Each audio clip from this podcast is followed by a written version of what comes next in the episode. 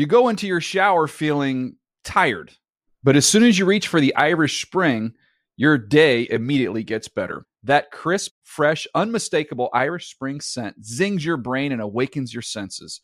So when you finally emerge from the shower, 37 minutes later, because you pay the water bill so you can stay in there as long as you want, you're ready to take on the day and smell great doing it. Irish Spring Body Wash and Bar Soap. Fresh, green, Irish. Shop now at a store near you.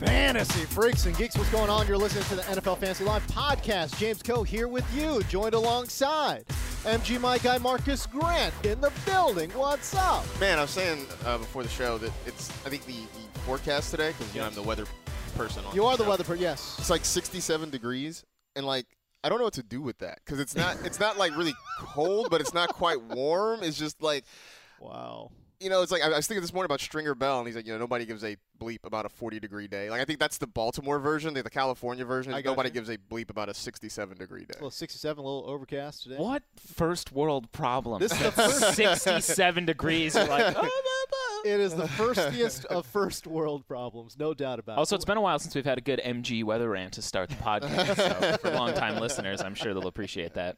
Uh, the Whiz Kid from Wisconsin. Yes, Alex Gelhar. that is me. That is you. What's going on, man? How you doing? Not too much. Excited to be here. Uh, it's a short week for us because this is one of the weekends where the NFL kindly grants us extra days off since we lose a lot of holidays and other Indeed. days In- off during in the season. season, Okay. So uh, for Memorial Day, we get Friday and Monday off. Obviously, uh, work obligations notwithstanding, but Right. for two fantasy heads like us over here, Marcus and I are both taking the long weekend. Good. I like it. That's good stuff. We got producer Christina behind the glass. What's up? What's up? How you doing? Pretty good. How are Yeah, you? I'm doing well. We have a uh, live studio audience today. We do. yes, we do. Coming to you live from Culver City, California. It's the Fantasy Live Podcast. Some reason we have uh, Dylan Milner, who is a uh, longtime producer of uh, fantasy and various content here for NFL media, uh, observing uh, live studio audience here for the podcast today. I, I'm not exactly. Dylan, I didn't even ask you why. Why are you behind the glass? Why? Why? Why do we a- have you here? It's a quiet week for him. Oh, it's he's good. on officially quote unquote prep, Okay. and oh. uh, I think he's he's fully prepped at this point Doing today. prep. okay. Good. Okay, we got a little observation. so he's going. coming in to you know make sure everything's Yeah. Running, running well. running smoothly up here. Yes, absolutely. Great. Uh, I got a great show in front of us here today. I would be remiss uh, in not letting the listeners of our podcast know mock drafts are now open Oh yeah. on Get out my mentions. website. I know, sir. When are the mock drafts opening, There aren't, man? there aren't that many people, but it cracks me up that it's like it was like early May and people are like mock drafts question mark question mark question mark. How did you guys do the mock draft? I want to do a mock draft. Uh, well, for all of you out there, the mock draft lobby is now open and running on the website, NFL.com slash fantasy football. Go check it out. Uh, it is right there uh, on full display on the NFL.com fantasy website. So go check it out. Uh, we will be talking about uh, Adam Rank is going to get a huge honor today uh, because we are going to talk about his article. We're, not- we're just Too going bad, he's, too bad he's not here to actually. we're not, we're not going to talk to him. I, we're not going to have him on the show or anything. But, but, we'll, but we'll talk about his article. It's uh, Rank's 11. Uh, it's a sleeper list. Uh, it's a little, you know, a little off-season sleeper talk here. Why the hell not? Uh, highlight some of the players there um, and get into some of the reasons, anyways, why he uh, has highlighted some of these players as potential sleepers. Here's a little hint: Marlon Mack, Kenny Golladay featured heavily in his column. Uh, Rank's 11. We will be getting into that. We'll close out the show with a round of daily daps. But we start your show as we always do with your top fantasy headlines. Oh my God, the news! We really do have breaking news. Hey, did you guys know that the Eagles, the Patriots, are playing in the Super Bowl? That is breaking news. Breaking news. News. All right, we're going to start in LA in the most chargeriest of chargers. So sad. Hunter Henry tore his ACL at OTAs Monday. The team released 37 year old Antonio Gates. Only free agent signing Virgil Green remains in the tight end room as of right now. Virgil Green, 16 starts last season. He was durable, man. I want you to prepare yourselves for this stat line 16 starts last year with Denver. 14 receptions, 191 yards, Woo! one touchdown. I feel like Julio Jones did that in like a game. You know how many fantasy championship rosters he was on? Zero. Zero? Zero. I mean, Um, that's a, maybe he was on some deep dynasty championship rosters, but And again, prepare yourselves for the heat in 49 career starts. 49 career starts. 807 receiving yards and four touchdowns in 49 career. Just fan yourselves off. I want to put it another way. He averages 16.4 yards per game started. That's not played, by the way. He's played in many more, but started. He averages six. So clearly, Virgil Green is not necessarily a receiving option uh, for tight end for the LA Chargers. Uh, I would imagine they'll probably, you know, what's going to be? It's going to be like, uh, it's that quick breakup and then you know the hook up again. You know what I mean? you up, Antonio? Hey, uh, up? Antonio. Um, Hey, big head. hey, hey. what's going on? What's been, up? been thinking What's about you a lot. but I mean, bottom line is Antonio Gates is 37 years old. Um, I would imagine it's going to open up a lot of targets for somebody like Mike Williams, who is a you know he's a big boy, man. He's a big target. Uh, obviously, his rookie season lost to a back injury, uh, but he was a dynamic playmaker at a Clemson. Clemson wide receivers, am I right? Um, but yeah, I, I mean, I think if you are somebody who is excited, was excited about Mike Williams, certainly the Hunter Henry news sucks. You can't help but just feel like, ah, this is a guy that absolutely was about to break out uh, for the Chargers. But, you know, I tell you what, Mike Williams could stand to benefit. Am, am I alone in thinking that?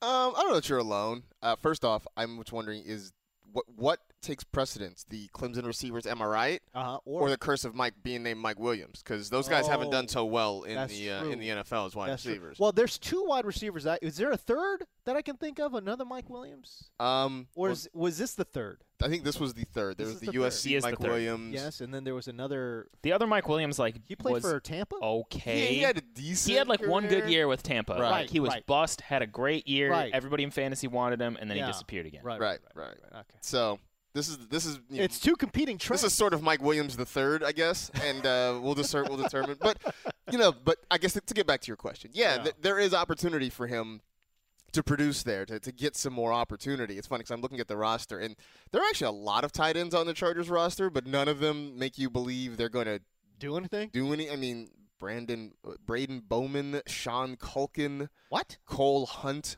Ben Johnson. These yeah, are these are not real names. these are these are the these are your Chargers tight ends, not named Hunter Henry. Uh, in addition to um, Uh, that's Antonio Gates, Marcedes Lewis is still a free Oh, agent, and hey, he baby. had he's up there as well. But Yeah. uh, he's a guy that's taken incredible. Are the incredible Chargers care. playing in London? Because that is when you really want. Let's some go, of baby. Mercedes.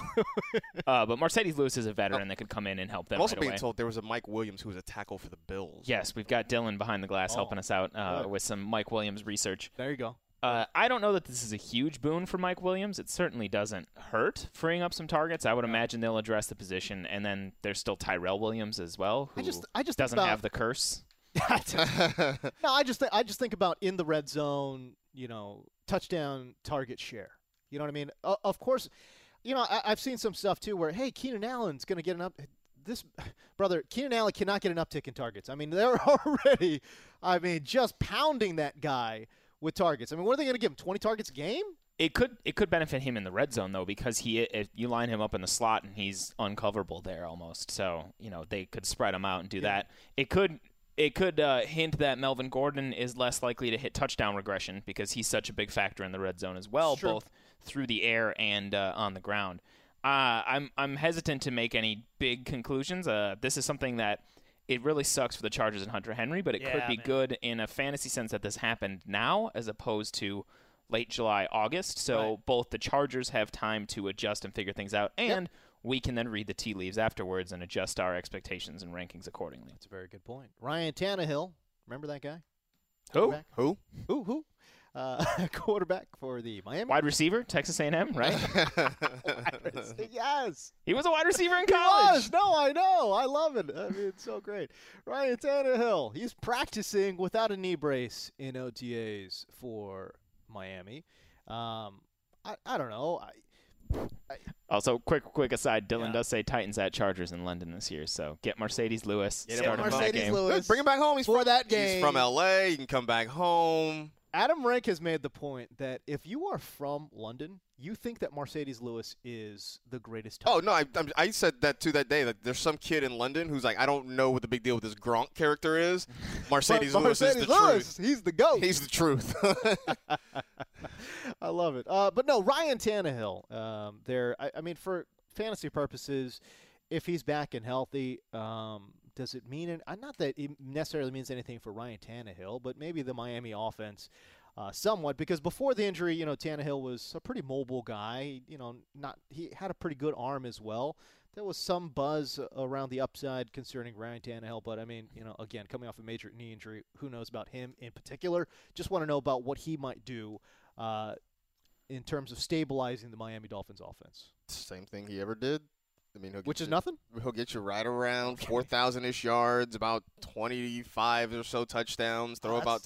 I mean, That seems aggressive. think about it this year. I mean, I mean, I'm just based on you know what he has done previously in his career. Okay. Let's think about this though. Yeah, yeah. This time last year, Ryan Tannehill gets hurt. I guess it happened a little bit later, but whatever. He gets hurt. Smoking Jay. They bring in Jay Cutler, Let's and go. The, the general consensus was, yeah, I think they're about the same. They, they might even About be better off. Yeah, yeah. I mean, that, I mean, now look, Cutler, you know, Cutlered. But the idea that Ryan Tannehill could leave and then they could pick up a guy who was re- semi-retired and thinking about a TV gig, and everybody's like, "Oh, yeah, Hey. that might be okay." Right. Right. That I think that says a lot about Ryan Tannehill. Okay, there you go. Uh, Christian Hackenberg was traded to the Raiders for a conditional seventh rounder for some reason. I, I don't know why. Is he old enough to play for Jon Gruden? I mean, why did the, I I guess why did this move happen? Does anybody can anybody figure this? Like, it doesn't save the Raiders any space. I think it's- additional seventh. I mean, he's going to get cut. So I think it's a who cares? Just- situation where, because I yeah, I'm don't- sure, I'm sure you saw on. Twitter people digging up old quotes from Jon Gruden about how much he loved Christian Hackenberg. I mean, it's quarterback camp. I mean, of course, he's. I mean, but he's he like, loves He said this before the draft that he he would be shocked if if Christian Hackenberg wasn't a first round pick. And so now here it is. The Jets are like, well, we don't want this guy. So Jon Gruden's like, hey, I'm in. You know, I'll give you a seventh rounder for a former first rounder. Is that what it is? I guess maybe. Or I guess mean, he it? was second, second second rounder. round. He was a second rounder. Yeah, sure. Okay. I mean, it's just this is just baffling. Like the knock against Hackenberg coming out of college, I love tweeting this all the time. I went and retweet. I found my old tweet and retweeted it. Yeah, yeah. His actual draft card on NFL Network when he got said cons bad tape. like his cons were basically bad at football, and he went in the second round. I kid you not. It's on my Twitter timeline. It was on the network. I almost fell out of my chair at the office. I was Yeah. laughing so hard when Um, it came across the screen. Can I can I also say this though is that um, it, it matters who trades for who because you know there's so much negative um, buzz right now surrounding Jon Gruden. You know, going back to 1998, blah blah blah blah, and and and the Oakland Raiders. assembling the oldest team in the history of the NFL. Right, right. know. Blah blah blah blah blah. Whatever. Okay, fine. But that being said, I, I always think back to, and I do this with every trade that is just nonsensical.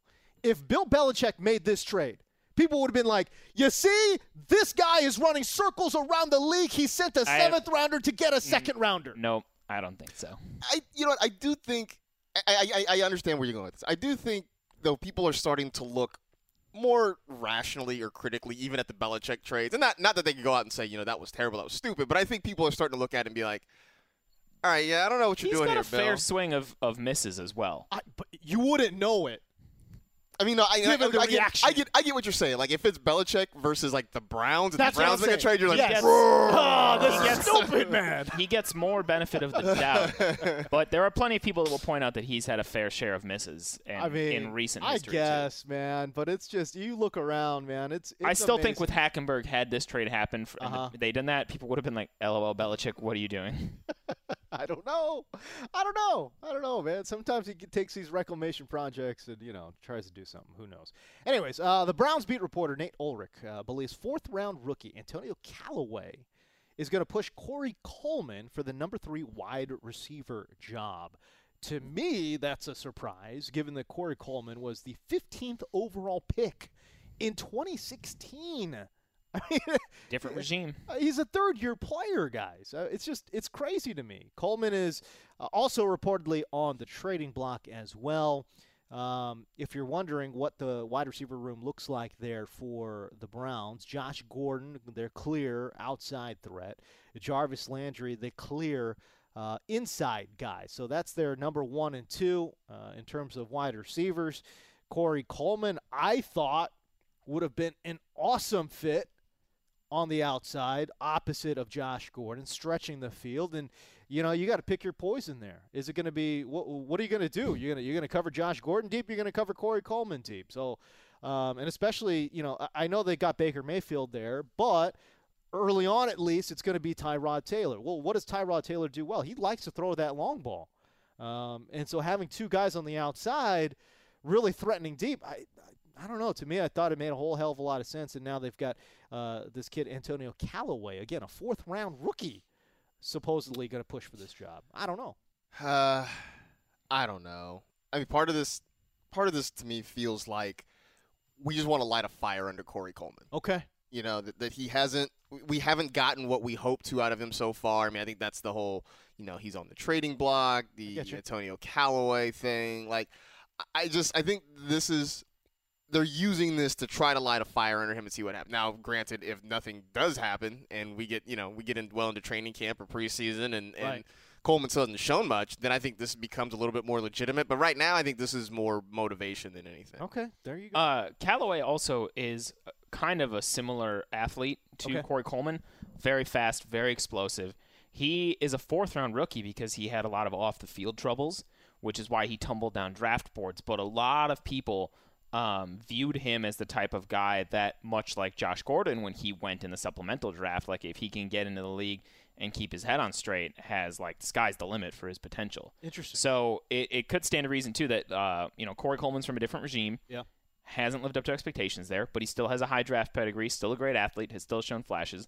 They could either be trying to light the fire under him or still try and trade him. Like by by signaling this to other teams, they'll be like, "Hey, if you want him, come get him," because like we're not going to use him that much. Good info. Good info, no doubt about it. I, I, I just feel like it hasn't been talent or on the field. It- It's been injuries that have derailed Corey Coleman. He had that broken hand that set him back for a while. He had an injury. La- that was his rookie year. Last year, he had another. Get another hand or wrist injury or think it something. was a hamstring. It might have been a hand as well uh, that also kept him off the field. But it's been injuries that have largely kept him off the field. I don't know. I, a, a broken hand is that really his fault? I guess is what I'm saying. You know what I mean? It's I don't know. To me, it's strange. Um, I thought when he was on the field and healthy, I thought he was a good player.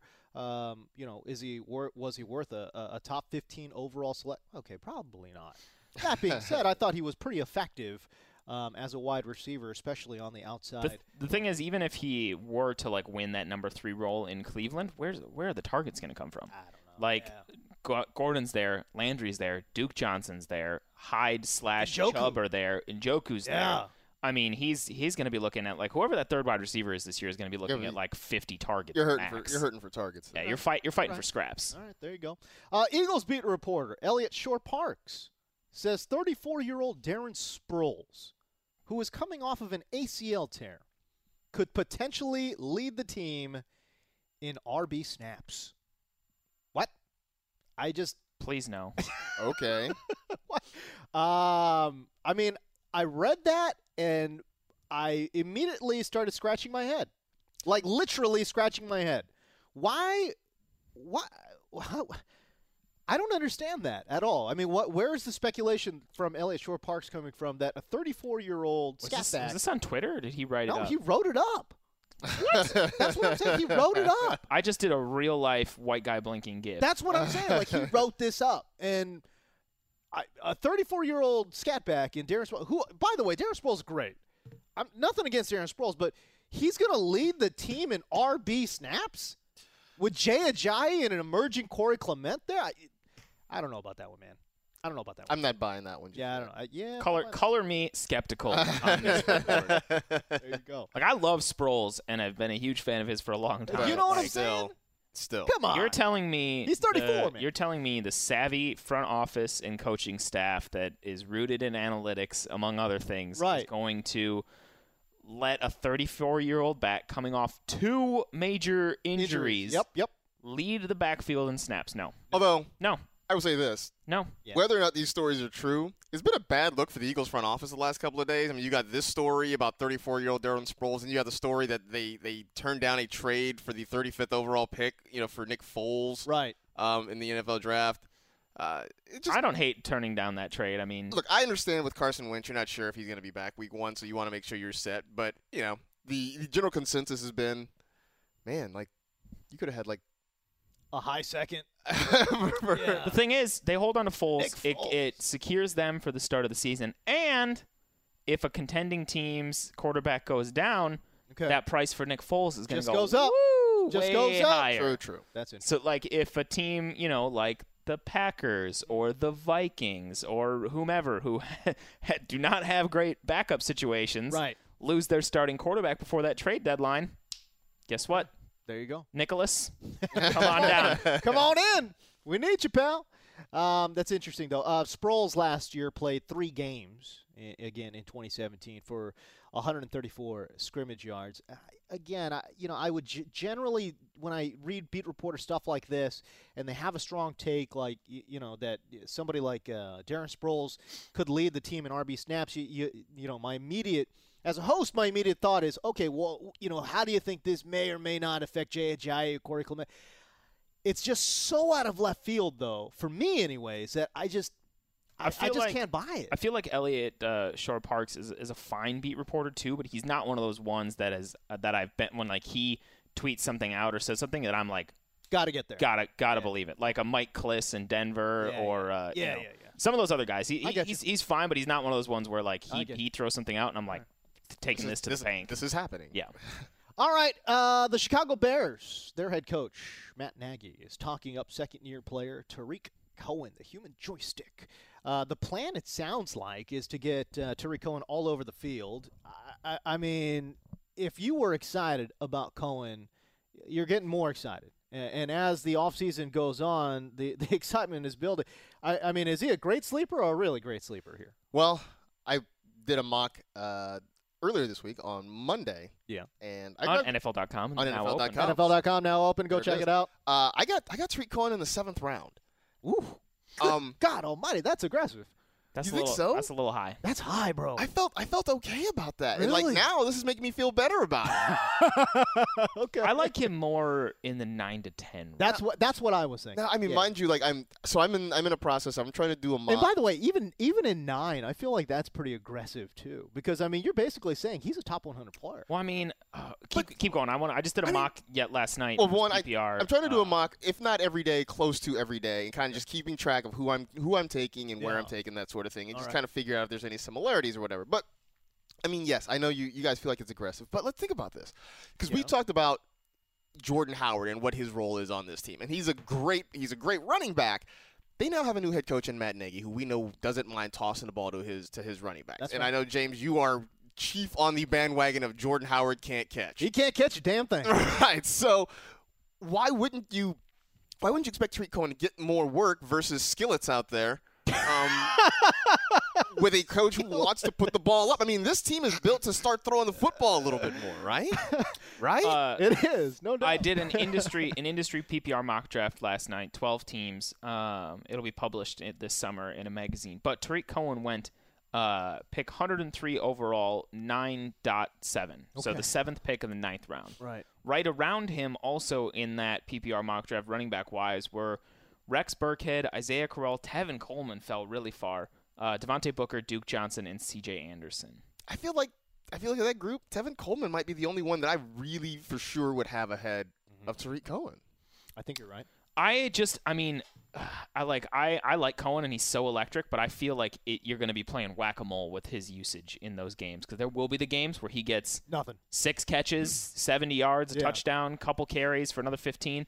Then there's going to be the games where the Bears might be out ahead and they're just riding Jordan Howard with 30 carries and Tarik Cohen's like just returning punts for fun. True, but I mean, if you're drafting Tarik Cohen, like Okay. I'm not, I'm not drafting him as my, you know, he, he's he's a third running back right now. Right. right? So Flex you are, play. He's a flex play. He's a guy you are you're kind of streaming, for lack of a better term. You're playing matchups with him. Like, Yep. if, yeah, I'm, I'm not plugging in Tarik Cohen expecting I'm going to get solid week to week production out of him because that's still going to be Jordan Howard's gig. I, I mean, i- i- but again, I think that I think to what you're saying though, I think that's why we're kind of like, whoa, seventh round, because y- y- you're not taking necessarily a starter there. Um, in, in your top seven picks, which is uh, n- nothing necessarily wrong with that. I just it just seems I, I was surprised, uh, especially because you are a little bit more I, I don't know a little bit more conservative with some of your picks as well. Too, I so- do. I tend to be. And Yeah. again, this is all part of doing mocks too. Is Right. you know knowing you can play around with things Sure. and make some picks that you probably wouldn't make during the season. There you so yeah, you know, In 2017, the human joystick, Terry Cohen, 370 rush yards, 353 receiving yards, so about 700 ish uh, total yards. Five total TDs. You ready for it? Two rushing TDs, a receiving TD, a punt return TD, and a pass TD. Who did he, did he throw it to Trubisky? Or was it a tight end? Was it Trey Burton? No, Trey Burton wasn't Trey there. Burton wasn't uh, there It yet. was. Uh, I'm trying to remember who he threw it to. It was, I think it was in that Monday night game, Trubisky's first start. I feel. I don't 'Cause remember. weren't Was there it Zach jo- Miller? Weren't there Was it- jokes that like Tarik Cohen uh, Was the best threw, quarterback on the threw more field? touchdowns than Trubisky in like his first start? Hold on, I gotta look this I'm gonna now. find it for you. Actually, Five total TDs though, of all varieties. That's not bad. Uh, I mean, on the he ground, threw it to Zach Miller Zach Miller against the. Ravens. I Oh, remember it's it the was a tight Ravens. end. I just didn't remember which one because they all seem to get injured. Uh, but yeah, no, I made five total TDs, one everywhere. I mean, that's pretty good. On the ground, through the air, special teams, and passing. That's not bad. Uh, I'll tell you who I prefer as a sleeper target on uh, the Bears. Although in the industry mock, he went Trey really, Burton? really high. Yeah, Trey. Trey Trey? Trey Burton, baby. Okay. I've been seeing Nagy's been pumping him up and talking about how he needs that type of tight end to use. Yeah. They're going to use the other guys, Dion Sims and Adam Shaheen, as more of the Blocking. blocking guys around there, and Trey Burton is going to be his Travis Kelce oh. 2.0. That's interesting. I, you know, I, I, I'm I got to see what the offense is going to look like, man. I mean, I'm very confused, you know, because they've got In what way? Well, I'm just confused in terms of what it might look like, you know, because they do have playmakers in a lot of different areas of the field, you know what I mean? So, like, how are they going to spread that ball around? You know, Allen Robinson's going to get his requisite looks. In the in terms of the tight end, I mean, I get you, you theoretically you could go two tight end, you know, with Shaheen and, and with Trey Burton there as well. Uh, but you don't see 22 personnel too often, so you're not going to see I, uh, two running back, two tight end. You know what I'm saying? I would honestly like throw a, a beer bet down that Trey Burton is at least second in targets on the Bears. Second and okay. Wow.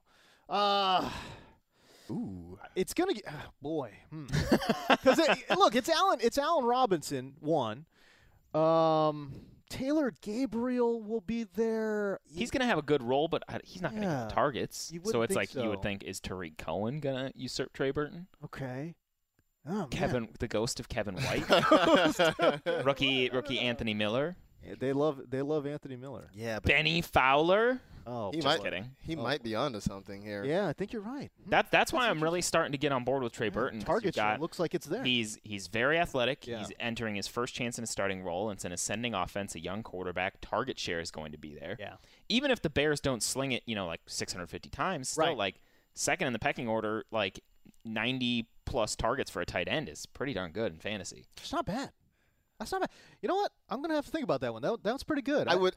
The targets If are at least available Right. I would say Taylor Gabriel is going to he'll eat a lot too. He's the other guy in that offense. I think eats quite a bit this year. He, I, I would imagine is he Taylor built Gabriel's to do that Well, he's gonna I get, mean, like, 60 to 70 targets, I think. I like Taylor Gabriel, but at the end of the day, he's still somewhat of a gadget receiver.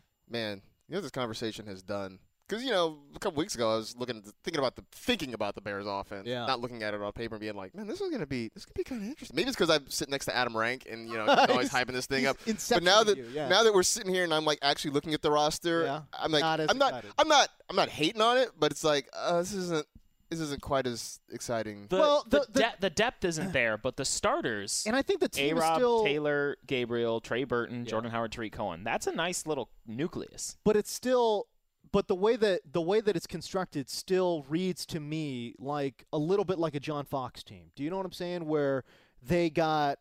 They have guys, but they're not necessarily field stretchers. Taylor Gabriel's that guy who's gonna zoom by you, but everybody else, mm, I don't know. You know what I mean? So it's still gonna be pretty much what's in front of it. And and actually, and the other thing I think about Mitchell Trubisky as well, um, great arm, but man, I tell you what, he's really effective on slants and, and more underneath type throws where he can really exhibit some of that uh, arm strength on straight line throws. I don't necessarily know if he's that, you know, yeah, he got a big arm. Okay, great, I get you. But can he throw it accurately downfield? I don't know if he's necessarily that guy yet. So for the record, uh, last year seven tight ends saw 90 plus targets. 11 saw 80 plus. Benjamin Watson just missed that threshold with 79. Okay. So you're looking at at least, you know, top t- we're talking top 10ish uh, targets anyway. Top 10-ish volume for Trey Burton. Not bad. Not bad. And considering where you're taking them, that's, Mhm. that's not bad either. Uh, all right, let's get to sleepers. Rank's 11. Rank's 11 sleepers. You can find that on the website, NFL.com slash fantasy football. You can also go to the writer page, uh, NFL.com slash rank, if you would like to read uh, his full list of 11 sleepers after the draft and free agency and all that good stuff. All right, we'll hit on a few. Uh, want to know what you guys think. full disclosure here Adam Rank was supposed to be on the podcast. He was supposed to be on the pod. I'm not. Uh, I'm not uh, doing the whole t- total access thing on him right. now. but uh, that being said, he did uh, email me this morning. He he big timed us. He legit gave us the Heisman and just Wow. Wait, where did he go? What is he on? wow. he just stiff. He's armed. on special assignment. Probably. I don't know what I don't know what he's on right now, but he basically said, "Bro, I'm, I'm I kid you not." He basically said, "I'm too busy for your podcast." wow. Wow. That is Big that is time. the honest to god truth. Big time. I mean, just straight up, you know, Le'Veon Bell style stiff arm, Wow. right to the dome piece. I see how it is. Yeah, that's that's that is literally what happened. Um, and I was too lazy, and it was too late for me to change the rundown. So more the former than the latter. Uh, well, if we wanted to totally swerve, I, I'm working on a piece that's going to come out uh, about the most intriguing backfield committees. Hey, man, I'm open to whatever because it's the off season. Hey, everybody, Well, you, can, you to listen to us produce this right. podcast on the fly, folks. We teased it off the top. Let's talk about a couple of these guys. All right, fine. I guess we'll do that. That's fine. Okay. Uh, Austin Ekeler. This is your boy. This is my boy. We're gonna try to get him on the podcast again. Um, I don't know if people know this, but we actually did get him on a few weeks ago, uh, but we had some technical issues. We'll clear that up. As a matter of fact, you know what? I'm gonna reach out to him today. Let's see if we can't get him on the podcast next week. Um, so there you go. Austin Ekeler, the backup running back there for the LA Chargers. Um, I really, really, really liked what I saw on tape. Obviously, you look at the total numbers, it wasn't necessarily eye popping, but uh, in limited touches, he was so incredibly effective. Um, and for a, a little guy, he's he's compact, but man, he is strong. Um, and the quickness certainly just just leaps off the page. But um, you know, in terms of if, we're talking about you know um, advanced stats, yards gained after close, this guy was one of the the best in terms of running backs, um, yards gained after close. A great explosive athlete. Melvin Gordon, whose metrics were not great, um, but you know he's still there. He's obviously the lead guy. The reason I really like Austin Ekeler going into 2018, and uh, I won't speak to Adam Rank, but the reason I really like him um, is the fact that if something were to happen to Melvin Gordon, maybe he misses a couple games, give me Austin Ekeler all day long. Not saying that he's going to be an every down workhorse guy, He'll have a huge role. but he will have a huge role. And again, just that explosive athleticism. Give me Austin Ekeler in, in terms of being a sleeper. I get what you're. I, I just. I don't know that I could spend a draft pick on a guy hoping that someone else. you just took What? You just Tarik took Cohen Cohen in the seventh round. But I didn't. Think, but, I, but I didn't do it with the idea that Jordan Howard's going to get hurt. Like Well- the idea of like you know, this idea that Tarik Cohen has an, a role within the offense, even with Jordan Howard still being there. I mean, Austin So did Ekeler, Ekeler. He had he had 74 touches last year. Right. Yeah, he didn't come on 74 total later. touches. Like, I'm gonna need somebody to give me a heads up that he's gonna get more opportunity than that. Otherwise, then I, I mean, I like his ability. So this Yeah, is, you know, yeah, this is like. This yeah. is like when I go to the store. If I go to the store and they're like, you know. We're selling these things two for three dollars, and the unit price is better. I'm like, yeah, but the one is just like a buck fifty. Like I'm looking at the total, not the per unit opportunity for for him. Like the all his metrics are great. That's awesome. But when he still gives you a grand total of 539 yards and two touchdowns, like that's not doing anything for me. I get you. I get you. I mean, I mean, but Sorry, three touchdowns. three touchdowns. actually, no, he had five. Wow, that's He- actually a bigger number than I thought. I think. Well, he had one uh, punt return too, didn't he? I think so. I don't know. Whatever. Bottom line is, um, i- it's interesting. Well, because look, Tarik Cohen obviously is going to have a role in that offense, but again, we're not sure, right? We're not. We're speculating that. But I feel have- more comfortable with his opportunity than than Ekeler's mostly because because we've seen it. Well, to to to your point, mostly because Jordan Howard can't catch. So you know you know they need to get somebody somewhere versus Melvin Gordon, who actually is pretty effective. Melvin Gordon's a good pass catcher. No, no, exactly. And so that's kind of where I, I understand where Marcus is saying uh, in terms of, hey, listen, the price needs to go down for Austin Ekeler, which is which I totally agree with. I would never take Austin Ekeler, you know, top ten picks. I love him in the double digit rounds. Yeah. I, I had him in my queue when I was doing that mock last night. Just missed him. Yeah. Uh, next on this list, Marlon Mack. I feel like Marlon we Mack. talked about him The a Mac attack. ton. Yeah, we have. So like, I go We back have- and forth on Marlon Mack. I'm not a fan. we got to see how he comes from the shoulder injury. And Yeah. this, like, in that piece I was writing, uh, that should be, will be out later today. Okay. Uh, you can find it at NFL.com/Gelhar. Uh, Yo. the, the Colts are one of those backfields because there are going to be fantasy points to be had in that backfield. Frank Gore, what do you think Frank Gore finished at last year, season end uh, Uh, fantasy ranking? was like fantasy rankings top 20 top He 20? was. He was the RB 18 in standard and the RB 19 in PPR. Atta baby Despite the fact that like he was on an Just objectively a horrible- abysmal offense. the offensive so, like, line was so bad And Gore was 34 years old last year. so if one of these young guys can come in and take the reins in Indianapolis, but what does that tell you about Marlon Mack that he couldn't take the reins from 34 That's true. That's true. That's true. So it's I mean, he's got another year of practice. They've got Yeah. a new offensive uh, mind there in Frank Reich, came Right. from the Eagles, which also could lead me to believe that this might be more of a committee. We'll see. Yeah. But uh, anyways, Marlon Mack certainly named a circle. So too are Nyheim Hines and Jordan Wilkins in the later rounds. right that's exactly Marlon Mack is climbing up into like isn't I, like sixth, seventh round I know, territory. I that, think. that that's where I'm saying no and the other two, like That's where I'm saying I just no. took Jordan Wilkins in like the thirteenth round yesterday. Why not? Like why not total, he's like my RB five. Yeah. Just throw a dart. Yeah. Like maybe he wins it out. If Exactly. he doesn't, cut him loose. yeah you know what I mean I in in that in that range I just can't do do it with Marlon I mean that's just too much man That in that range, you can get a lot. You can get like Dion Lewis, Alex Collins. Um, Yeah. I'm trying to think of who else went in that range. All who I'd rather have over lots, Marlon lots of really good guys. But The like, don't- offensive don't, line- sleep on Dion Lewis this year, people. The- the Man, is he going to be good? Adam Rank uh, liked Marlon Mack is uh, he said, "quote He's a huge winner in the draft uh, of the draft on night one. The Colts made a smart move with Quenton Nelson, the uh, the offensive guard there from Notre Dame, um, who I think we had. Who did we have? Oh, we had Doug Farrar." Um, on this podcast, who's who was so hyper about Quenton Nelson Said he was this the best player in the draft. best player in the draft. He said this guy has the potential to be a 10-time Pro Bowler. So, um, so there you go.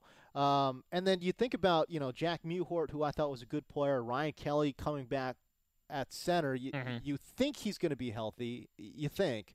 Um, yet to be seen, obviously, but uh, obviously a highly regarded player there, and then Braden Smith as well. The Colts' offensive line at least has a chance to be so vastly improved um, just with health and through the draft. That is why um, folks are getting a little bit excited about Marlon Mack. But that being said, that being said, sixth or seventh round though. So it's a backfield we got to wait and see, and that is Yeah. way too rich for my blood. If Mack hits, that's that's totally it's worth a home it. run. But like, there's too many question marks and too many risks associated with that pick, and especially in that sixth, seventh round, there's a lot of good players hanging around in that range. Indeed. Uh, Kenny Golladay. Um, was it JJ Zachariason who called him? Babytron. Babytron. Yep, Babytron. started that So uh, late round QB on Twitter of Um, numberFire. and uh, Adam Rank is uh, going with the Kenny G moniker, which which you know I don't hate it. Playing that sweet jazz music, you know. What I mean? uh, uh, this is from Adam Rank's piece. Quote: Golladay was a polarizing figure heading into last season. Anybody who watched him was smitten.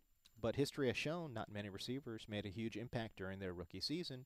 Uh, dot dot dot dot dot. So there you go. Um, he's gonna obviously fight for targets with Golden Tate and Marvin Jones ahead of him, but he has the makeup of an elite number one receiver and could be worth a gamble late in your drafts, per Adam Rank. I think the the case for Golladay this year is one. Uh, there are targets that are going to be up for grabs in the Detroit offense because they really don't have a tight end like that's going to merit Eric Ebron. a huge. Eric Ebron's gone. Gone. He's in Indianapolis, and they didn't really address the position in the draft or free agency. So that frees up. I mean, laugh at Eric Ebron and his quote unquote drops all you want. Dude had 86 targets, was third on the team last year. That's crazy. So that's a lot. And Golladay had 48. So like even if they give another tight end say 40 targets and some trickle elsewhere, and Golladay takes in another 30 plus of that, yeah, might be worth a flex shot. Uh, you know, so he's he's certainly named a circle. And he got injured halfway through the season. as Yeah. well. He He caught two touchdowns early. in week one, Right. and then everybody picked Everybody him up, went and then he like berserk. he didn't do anything for a couple weeks, and then he injured his hamstring and Right. disappeared for a long That's time. That's right. And that's when Marvin Jones emerged. Yes.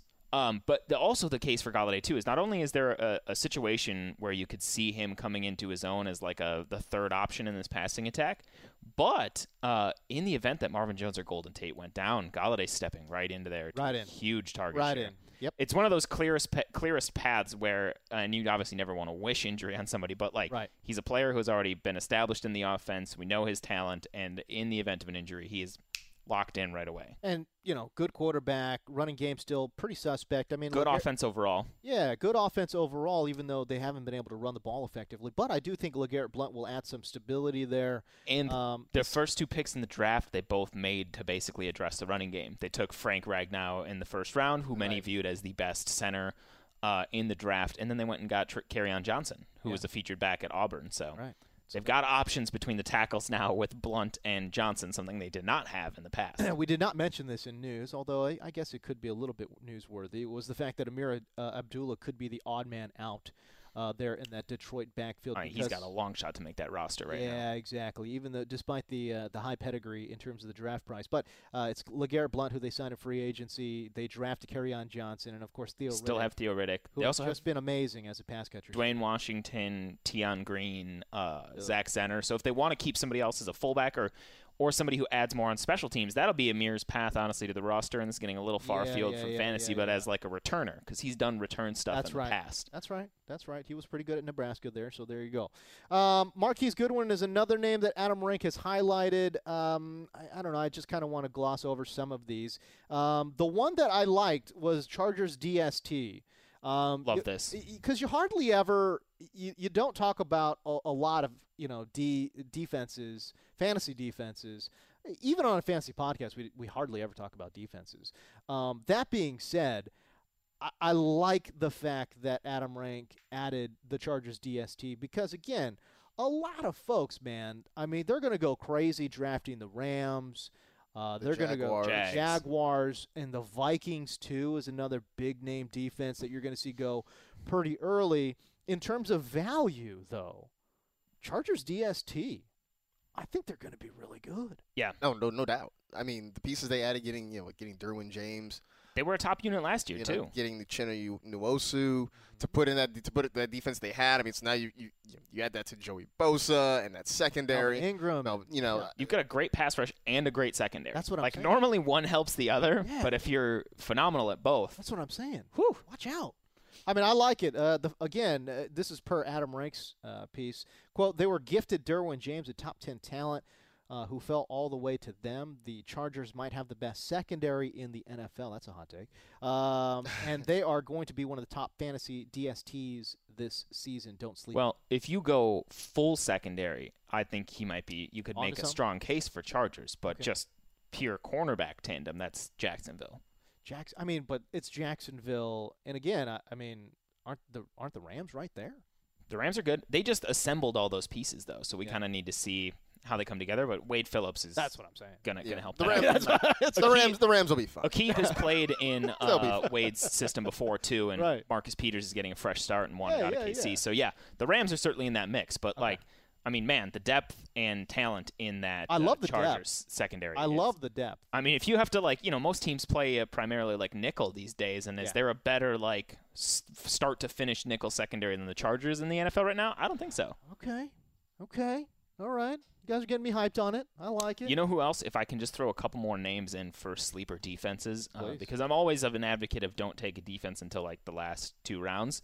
Uh, so you'll miss out on the Jags and those people, but circle the Saints, Circle the Saints. circle the Lions too. Or the Lions. The the Saints were a sneakily good defense last year. The Lions, yeah. You think about it, they've got some they've got some good talent, and they just added Matt Patricia Yeah, as their head that's, coach. That's you know that's a defense that I've been eyeing in drafts because you know especially when you're doing mocks and you have Yeah. the, the auto drafts. A lot of those dra- those uh, defenses are off the board earlier. Okay. The Lions have been one that have caught my eye very Yeah. late in drafts so far in mocks. That's interesting. I, I, that's a, uh, Week one opponent, Yeah. Oakland Raiders too. Week two opponent, Jets. We then they get 49ers Patriots. But also like I'm a, a big advocate of streaming defenses. So lots of times you want to look at a defense that people might be overlooking Yeah. that has a good week one or two matchup. Okay. And I like they're at I think they're are they at they're at the Raiders and then home versus the Jets. and and realistically, what you're saying here too is, you know, you take a defense in the 15th, or let's say you take it in the 14th round. Let's say you take Detroit in the 14th round. right. You're not holding on to this defense. No. I mean, there's no way. I mean, because I was just about, I was just kind of, you know, thinking in my brain. Chargers like, are a defense you can stick with. But Yeah, that's what I'm saying. You know, Vikings, I think you could stick with. You know, Rams, obviously, Jags. So there's there's you know four or five defenses that I, I feel pretty good about. But you know, um, Detroit, that's Ooh, some that's and. Chicago. Chicago's another defense to circle. They've they've been adding a lot of players. Vic Fangio's there. It's uh, I think the third year of him as their DC now. Yeah, that's a Uh, smart move to he had a him. he had a history of really good fantasy defenses in um, uh, San, Francisco? Francisco, Yep. Mm-hmm. most recently. Uh, so I think that's a good one. But uh, just while we're on the topic of defenses, per Fantasy Football Calculator, the top ones off the board are Yes. naturally Jacksonville, Rams, Minnesota, Philly, Houston, Philly. then the Chargers, Okay. Baltimore, another good one to circle. I think the Denver defense is getting way overrated right now Oh, in yeah. fantasy. Oh, I But then New Orleans at nine. So nine? and Where- a couple where are the Chargers? six. Oh, six. Okay, that sounds about right. All right. um, so and and the in the draft order, the Eagles, Texans, and Chargers are all going in the span of about nine picks. So they're kind of lumped together Yeah. in that ADP view. Okay, so there you go. Um, if you'd like to read the entire Rank's 11 sleeper column, go to the website nfl.com slash fantasy football or nfl.com slash rank. Also, a tease: Rank's going to have a new version Hey. coming out in a couple weeks when we launch the draft kit in early June. I like it. So stay tuned. hey, there you go. Um, Alex Gelhar, did you want to give us a little, uh, little, little teaser on your little piece? Well, sure. I'm covering the seven most intriguing backfields because, uh, as we all know, workhorse backs are kind of a thing of the past. We have a few, you know, that are hanging around nowadays, but okay. typically uh, in fantasy, you have to find uh, talented role players and you know rotate them through your lineup on a week-to-week basis. So I look at seven backfields that I find the most intriguing because there should be fantasy points to be had within those backfields, but whether because there is uh, no clear starter or an open competition or you know a lot of moving pieces, we don't know the uh, the certainty. So the backfields are here. What uh, here's what I'll do. I'll throw you guys the seven backfields, and we can maybe talk about one or two that are curious. Hit me. The Packers, Packers. the Lions, Lions. the Ravens, which is probably the most clear cut on here, the Browns, the Colts, the Patriots, and the Jets. And the Jets. All right. Okay, the J- I mean, do we? I, I know I know this was a running gag last year, never Jets, but I mean this year, Which blew up in all of our faces. by the way. I know because they played so well. Uh, but no, the Jet. I mean, but really though, this Jets backfield, I, I just I can't see myself drafting them. Both they're coming at a steep discount, both Powell and Crowell. And uh, they have Rawls, but Rawls feels like a long shot to like make the team or get significant work. They paid Crowell decent money. Uh, and you look at this offense too; they're getting Where's Isaiah back. Crowell going, man? They've got some sneaky talent on the outside, and uh, these are guys that you can get. I think Isaiah Crowell went in the ninth round of that mock I just did. Eight, the twelfth pick of the eighth round is where Isaiah Crowell went in a twelve-team mock. That's not bad. That's not bad, and he was That's about he was about the RB thirty last year in both standard and PPR, and that was with Hue Jackson refusing to give him consistent touches. Right. So uh, the Jets have made it clear they want Bilal Powell to still be in a complementary role, and he had a good year last year, both on the ground and through the air. But you could see it. You could tell yourself a story where Crowell and Pow- Powell are a pretty like reasonable backfield tandem that give you nice flex, up, flex upside on a week to week basis. Plus, they have good weapons on the outside. They've got Josh McCown coming back, and then Sam Darnold possibly under center. So some more stability. I- I think I think it's a backfield that uh, we shouldn't overlook, and especially right now, it's coming at such a such a discount. that, Okay. like it's it's great great value to get in the ninth, tenth round. I feel like we've talked about the Packers backfield. We have a lot. um, uh, ad nauseum, but it, I think it. You know, uh, again, it's one of those teams that people aren't interested in. And of course, when you got Aaron Rodgers coming back, it's going to be a high. You would imagine it's going to be a high-scoring offense as well. Aaron Jones, Jamaal Williams, uh, the projected uh, tandem there in the Green Bay backfield. Um, it, now that you've done a little bit more digging, Alex Gelhar, what can you tell us about? I mean, they the Packers have been very good about not tipping their hand at all as to who they think might be the preferred back, might be whether it's going to be a committee or not. However, One thing I found interesting is that they have brought Joe Philbin back as offensive coordinator, and in his nine years as an offensive coordinator or head coach, Yes. he's had a back receive 55 plus percent of the carries in eight of those nine years. Interesting. And six of those backs also led the backfield in targets, which kind of speaks towards a primarily featured back. You know, if your back's getting like 60 to 70% of the backfield opportunities, which if you lead it in targets and at 55% of the carries, that's going to be the case. 100%. That's kind of a featured back. So in eight of Philbin's nine years, he's pretty much had a true featured back. That's not bad. So that that's something that leads me to believe that one of these guys will win it out. My money's still going to be on Aaron Jones because I just think he was the most explosive. But Oh, no question. it could also it could be Jamaal Williams because he was consistent. He carried that offense during the Brett Hundley roller coaster, um, and he has been pro- he's proven to be the most uh, secure in pass protection, as we all know. right. Keeping number twelve upright Gotta keep is 12. of the utmost importance. Gotta in, keep 'em uh, clean. in Lambeau. Yeah, interesting, man. Um, uh, man, it's I, I want to believe in Aaron Jones, and I love the athleticism. Of course, that pops out on tape, but boy, I, it's just it's hard to invest in either one of those guys. I'm definitely not going to invest in Jamaal Williams. Period. It's just that's just not going to happen. Mostly because. Let's say he wins the job. I mean, am I? I mean, really? I, I just I can't handle watching this guy run for three yards and then just falling down. Well, the benefit is he's going to be running for the first time really in an offense with Aaron Rodgers under center, which will open things up more. Okay, And uh, you know, this backfield, these three backs combined for 14 touchdowns last year. That's so, amazing. So if one of these That's guys, amazing. they split it up 6-4-4, which Yeah. was a, a damn nightmare for fantasy. but if one of these guys, you know, takes hold of 60 to 70 percent of that workload, you're Yeah. looking at easily a thousand total, thousand to 1,200 total yards and like right. eight touchdowns. okay, there you go. So we just have to watch closely. All right, so that uh, that piece is coming out later today. Later today. Later today, you can find that NFL.com slash fantasy football, NFL.com slash Gelhar. All right, so there you go. We're gonna wrap up our show with a round of daily daps. Daps, daps, daps, daps, daps, daps, Now we're talking No, about no. dog bites and dipping. Daps, daps, daps, daps, daps, Uh, you know, if you like creepy rabbits, uh, this movie's for you. What a degenerate are you? Godzilla is down there. This is why I love this group of guys. We're like, ah, whirlwind, there it goes, boom. And remember, mock drafts are now open on the website, NFL.com slash fantasy football. Go check it out right now. For all you degenerates out there, go do your mock right now. Do it today. All right, so let's start off with the whiz kid from Wisconsin, Alex Gelhar. What do you got? Daily Dap hit me. Uh, Daily Daps to Deadpool 2. Deadpool Saw it last weekend. Okay. Was great. Uh, thoroughly enjoyed myself. Also, Daily Daps to uh, the trail run I did, the Malibu Creek uh, 22K. If you're into trail running, this is a monster of a course. It's very challenging, very rewarding, very fun.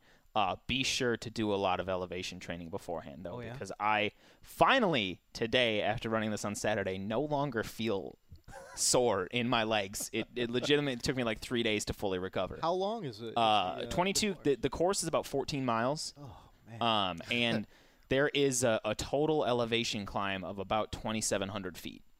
And you start out with most of that in the first uh, six miles. You start out with a nice little kind of like rolling hills situation for Okay. the first two, and then it's four miles um, of of like at a 45 degree grade. oh, my God. So most people have to walk that chunk, and they even the, all the race organizers are like, like they're like, walk it, like Yeah. you'll you'll feel better because after the after you get to the top of that climb, you got eight more miles to go. So it doesn't make sense to run up it and like burn yourself out and then try to run the last eight miles. So uh, it was an awesome Brutal. race though, and then uh, final daily daps to uh, the Brooklyn Nine Nine season finale. Uh, since it got picked up, there's another season coming, but I finally watched the season finale last night. all right. Really enjoyed it. Uh, not going to say anything to spoil it for anybody, but There you go. uh, I thought it was a good, f- good fitting end to uh, the season, and I'm excited to see where they go in season six. MG, my guy, Marcus Grant. Uh, I'm gonna double down on the Deadpool 2 because Yes. it, it was great. Uh, you know, if you go see it, keep an eye out for some really fun cameos. There's some great cameos. Um, also, and, and I'm I know I'm way super late on this. I finally saw Hamilton. Okay. So daps to Oh, that. you did? I did. I saw it over the weekend. It's Oh, I fantastic. you had Finally. to it. Um, Yes. yeah. So here's the thing. I think I'm one of the few people in America who had somehow avoided the soundtrack. Like I never the best listened way to to do it. it. I hadn't listened. So to I a didn't, Word. I, you know, obviously I knew it was super popular and I knew the theme and all that kind of stuff. yeah, but like yeah. I hadn't really heard the music till I got in there. It was, it was fantastic. It's Absolutely. incredible, It is. it? So if you've got a chance to go see it wherever you live, Uh, it's worth getting in a car and driving to your nearest metropolis if you are, uh, you know, not nearby. But uh, it was it was fantastic. Yeah, baby, there you go. I can't. this- I can't recommend. Sorry, I just can't recommend Hamilton enough to Yeah. people because like it's hard to get them tickets, man. It is hard it is. to get well, tickets. it's expanding into a lot of places. So if you live like in the Midwest, it has a permanent residence right now in right. Chicago, Oh, which is is a little easier to get tickets for because it's there every weekend. Okay. But like in the places where it's rotating, yes, it's a lot harder to get tickets. Yeah, but I haven't seen it yet. I've been um, wanting to. I just can't. I just can't speak highly enough about it because it's so original and it's the music is phenomenal. But it's also it's a story about American history. Yeah. and it's inc- it's incredible. It's just like the fact that he Lin Manuel Miranda had that idea. He was reading a a huge biography of Alexander Hamilton. and was like, man, this reminds me of like rap music. Yeah. Right. like, That was I'm gonna make I'm gonna make a hip hop musical about the founding fathers. That was Like, the thing I took away from what? the lyrics. and it's so good. the lyrics and how the story. I mean, it's just it's it's phenomenal. Like That uh, you, can- yeah, he could spit. You've watched it. You've watched it once now, but so when you listen to the soundtrack again, you'll go back and you'll hear chunks of lines where you're like, yeah, I didn't oh catch my that. God, Right. like the the rhymes and the the flow and the structure he builds. You're like, that is incredible. Incredible, incredible. Um, I- what is it? What is it like to live in that that man's head?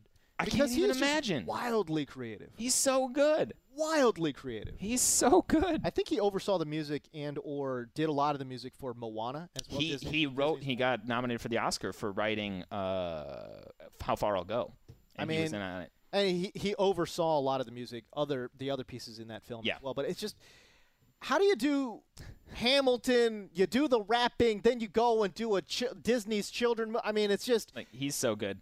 I heard a great It's story in an I don't- interview I don't with him where he was talking about when he was like this is how his like brain works, but like he was he lives in New York and he was on the train to a friend's birthday party and on the train he had one line of a lyric pop into his head and he was like, "Oh, it was from Wait for It, Marcus." And it popped in his head and he's like, "Oh, oh god." And then he got there and he went up and he said it in front of his friend, he like shook his hand and was like, Happy birthday! I'm so sorry, but I have to go write a song. And he went back, got on the, got on the train, went home, and, and wrote the song, which is one of the best best songs in the musical. look at this guy. So like that's just like that's his. He's on a different level That's than what I'm us. saying. You like know? he Like, what is this? like that the brain explosion meme. That's just like Crazy. him at all times, and we're all over here just you know Yeah. banging banging rocks together. That's amazing. Uh, Producer Christina, what you got? What's up? Um, I was never a big hiker before I moved to LA. Okay. But this past weekend had a low key weekend since it's a long weekend Mm. this upcoming. Uh, so I went hiking in Malibu on Saturday, nice. and it's gorgeous. I mean, if once it gets warm out, I recommend hiking. Definitely in Malibu too, because you, you get to see the water Yeah, as you're hiking like up the mountain. It's awesome. All right, there you go. Um, speaking of water, I was in Hawaii uh, through the weekend. Look Uh, at you. Oh, Boy, okay. dodging dodging uh, dodging hot rocks, Wow, Fame's Co over here. surfing on lava. Went with the fams. Uh, we went to Maui. Uh, stayed over there. It was it was very very nice, very beautiful. Took some great pictures. Um, my my daughter enjoyed it. She actually enjoyed. This is the thing when you're four and you go to a place like Maui and spend a, a, a, a just a boatload of money on stupid stuff. She really liked making sandcastles. Yep. and she just wanted to make sandcastles. That's literally and you're like, all she wanted you can to do this You could do this any weekend we- at we- home. Yes, we live in Redondo Beach. The same ocean. We're just on, like on Literally, the other side it's of the it. same ocean. Because we try to take her in the water, and the water. I mean, the water's awesome. And I actually Right. did paddleboarding for the first time. oh, Look at you. Uh, this weekend, and uh, I crushed it. Just FYI. um, but uh, but yeah, I mean, so I tried to take my kid into the water, and you know, she liked to get her foot in there, but she's also a giant scaredy cat, so she is scared of a lot of stuff, and she thought the water was too scary, so she wanted to go back and just build sandcastles. And that's what we did. We did that for like I don't know, too many hours. And I'm like, man, we spent a lot of money to for to bring you out here and make some damn sandcastles. That is- Anyways, but uh, but no, it was uh, it was a lot of fun, and uh, it's the first time I had been to Maui. Um, did a lot, you know, we did some hiking too, so it was cool, man. We, we just uh, we had a good time. But um, Daily Daps too, you know, the whole family. Uh, we we all went out there. It was me, my wife, the kiddo.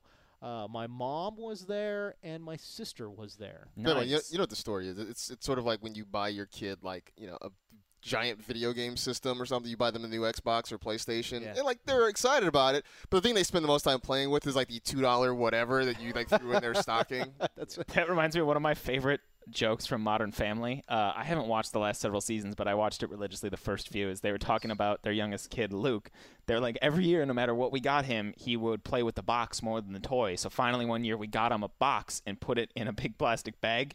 He played with the bag all day. There it is. There it is. I love it. All right, so that's the show for everybody here. Uh, Alex Gelhar, MG Mike, I'm Marcus Grant, producer Christina, and Dylan Milner behind the glass. What's up, buddy? I'm James Koh. We'll see you next Wednesday.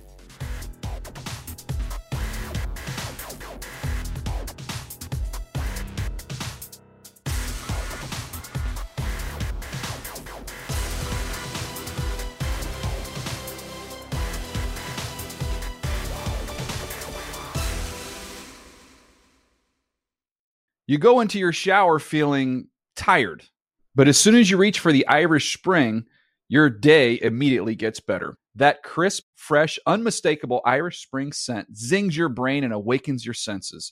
So when you finally emerge from the shower, 37 minutes later, because you pay the water bill so you can stay in there as long as you want, you're ready to take on the day and smell great doing it. Irish Spring Body Wash and Bar Soap. Fresh, green, Irish. Shop now at a store near you.